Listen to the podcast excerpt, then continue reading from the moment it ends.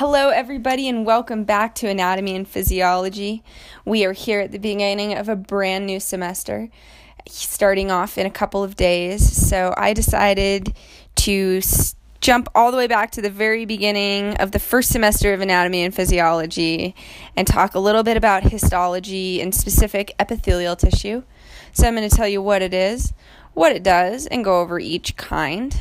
Um, but one thought I want to like suggest to you is that whenever you're looking at histology slides um, or prepared specimen slides of any kind, uh, consider the preparation that happened to that specimen. So, first it was removed from the donor and then perhaps preserved, and then perhaps it was put into a certain medium that could be sectioned.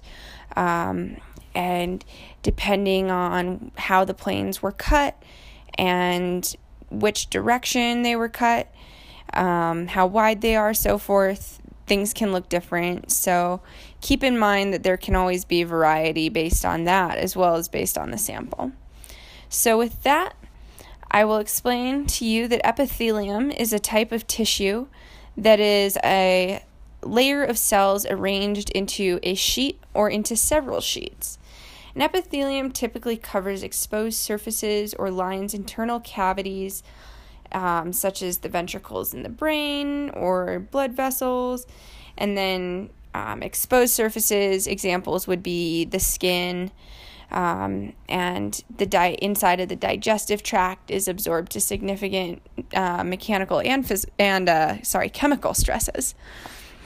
Um, but there's a couple characteristics that epithelium has in common across the board wherever it's located.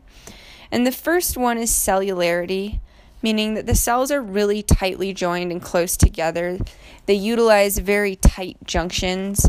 Um, and this allows for this tissue to be very um, tightly controlling of permeability, which is the function that corresponds with that feature. So, any substance that leaves the body or enters the body has to get by an epithelium first, whether that's a gas, air exchange in the lungs, gas exchange in the lungs, um, or through the process of digestion, things that we put in our mouths all go through epithelium. So, it's very important that these um, have integrity and won't won't let anything in willy nilly. So those spaces between cells and the cellularity is extremely tight. The next characteristic they have in common is polarity, which means that there's an uneven distribution of organelles in the cell. So you will have an apical surface and a basal surface. The apical surface is towards the lumen or towards the outside world, while the basal surface is towards the basal lamina, which is the sheet, if you will, that epithelium sit on top of. So, this corresponds with another function, which is um, apical adaptation.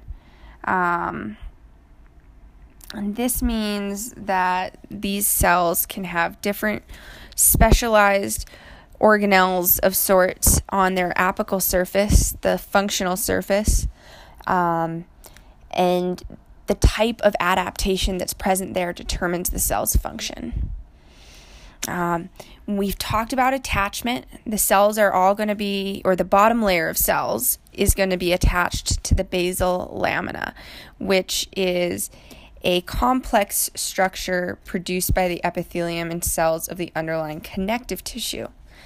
Epithelium will always sit on top of a connective tissue. By the way, test question underline star. The th- next characteristic I want you to be aware of is avascularity. Epithelia do not contain any blood vessels, and that means that all of the waste and nutrient exchange and so forth that these cells require for their metabolism has to be accomplished by way of the basal lamina. So, absorption through that. Um, and keep in mind that means that cells at the bottom are going to be better nourished than cells at the top. And that may sound like a bad thing, but consider skin, which needs those tough, um, keratinized carcasses of cells on the top layer. So, of course, epithelium is arranged into sheets and layers. That's another that's another characteristic common to all of them. And last but not least, these types of cells regenerate. So there are stem cells located uh, near the basal lamina, and they divide into new cells, and that also helps maintain the integrity of these membranes, which is so important. So, other than permeability um, and specializations on cells, epithelium serve a few other purposes. Most noteworthy, they provide physical protection. So, they provide they provide protection from abrasion, dehydration by creating a watertight layer, and they also protect from chemical and biological issues. They keep stomach acid contained safely in the stomach, and they keep a lot of pathogens outside um, of the skin by creating the barrier with the skin. Another function of epithelial tissue, which is very interesting, is the provision of sensation. So they are generally innervated by sensory nerves, and some specialized epithelial cells detect changes in the environment, and they are able to communicate those changes to the nervous system. Um, yeah, so that's cool. And there's also sort of in conjunction with that a specialized type of epithelium called a neuroepithelium, and that is found in special sense organs that provide the sensation of smell, taste, sight, equilibrium, and hearing. So those are specialized to our five senses. So, yet another, and I promise this is the last one, uh, function of epithelial tissue is to produce specialized sensation. Um, or secretion, sorry, not sensation. Um, and that is in, in glands, because quite a few epithelial cells are found in glands, which can be either unicellular or part of a whole glandular epithelium. So, specialization of epithelial cells, I kind of touched on. Um, that's the apical surface or the functional surface of the cell um, having these distinct adaptations that allow for the um, performance of a specific function. So the first one to, to know about is microvilli. And these are these are common to most epithelial cells, and they vary greatly between um, only a handful per cell to um, very, very, very many. And they increase the surface area of the cell because each of those protrusions creates uh, more surfaces that contribute to the total surface area. So, not surprisingly, these cells are found where secretion and absorption occur. So, that would be along portions of the digestive and urinary tract. Um, and that's once again because of that high surface area. Um, microvilli can increase the surface area of a cell by more than 20 times. Another adaptation, which is really similar, is stereocilia, and they're very long microvilli. They do not move independently, but they just increase that surface area extra, and they are found only a couple places the receptor cells of the inner, inner ear and along portions of the male reproductive tract. The third apical adaptation that you should know about is cilia, such as in a ciliated epithelium. And each cell that has cilia contains about 250 of them, and they will beat in coordination with one another. So, kind of like a wave going through a stadium is how I like to picture it in my head. Um, but they transport substances across their surface with these movements. So, in the respiratory tract, there's the mucus escalator, which moves mucus, pathogens, dust, dirt, what have you, up the respiratory tract so they can be expelled through coughing.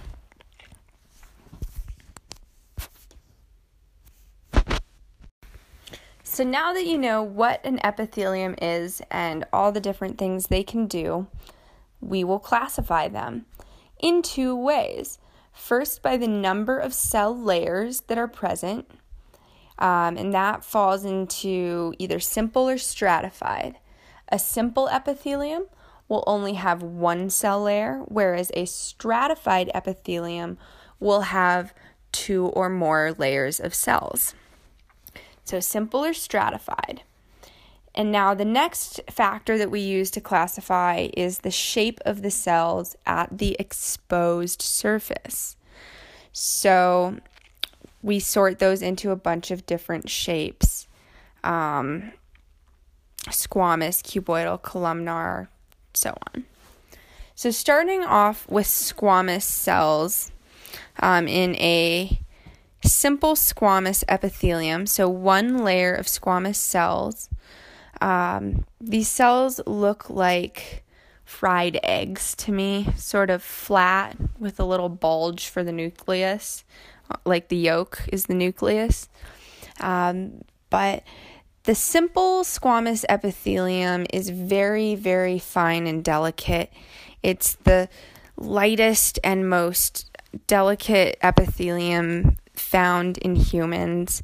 Um, and it's found places such as the respiratory gas exchange surface in the alveoli of the lungs and the inner lining of the ventricles, as well as the inner lining of the circulatory system.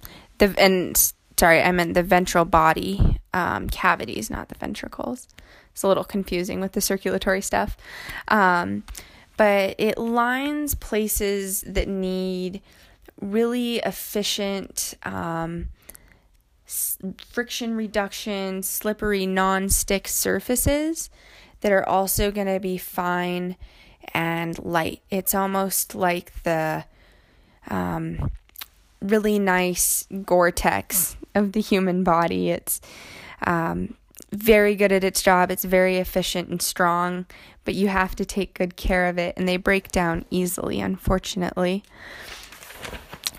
Um, so, going further with squamous epithelium, the other type we have is stratified.